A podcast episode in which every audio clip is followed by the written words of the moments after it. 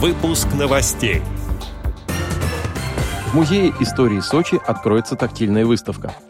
Красноярская региональная организация ВОЗ провела открытый фестиваль детского творчества среди слабовидящих детей «Радуга талантов».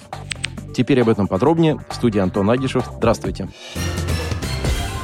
В течение весны этого года в Красноярской региональной организации ВОЗ проходил открытый фестиваль детского творчества среди слабовидящих детей «Радуга талантов».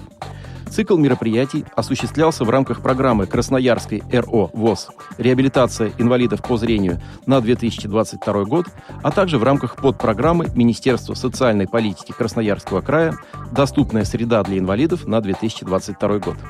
Основными целями и задачами фестиваля стали раскрытие творческого потенциала детей с ограниченными возможностями, выявление молодых талантов, поддержка творчески одаренных детей и молодежи.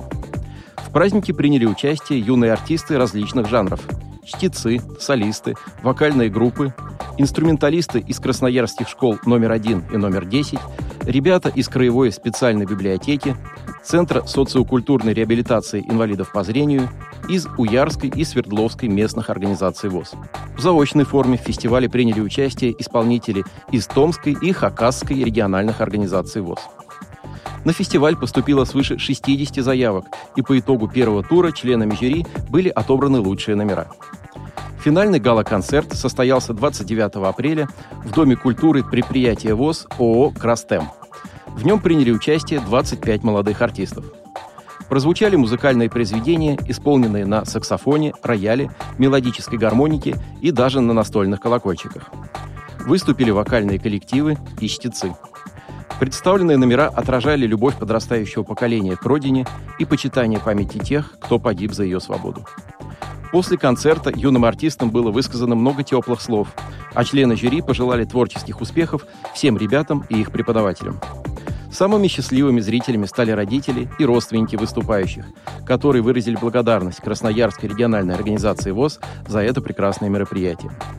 Все участники получили дипломы лауреатов фестиваля, памятные подарки и заряд отличного настроения. 26 мая в Музее истории Сочи в честь Дня города откроют тактильную выставку «Прикоснись к сочинской истории». Гости смогут изучить копии археологических экспонатов коллекции.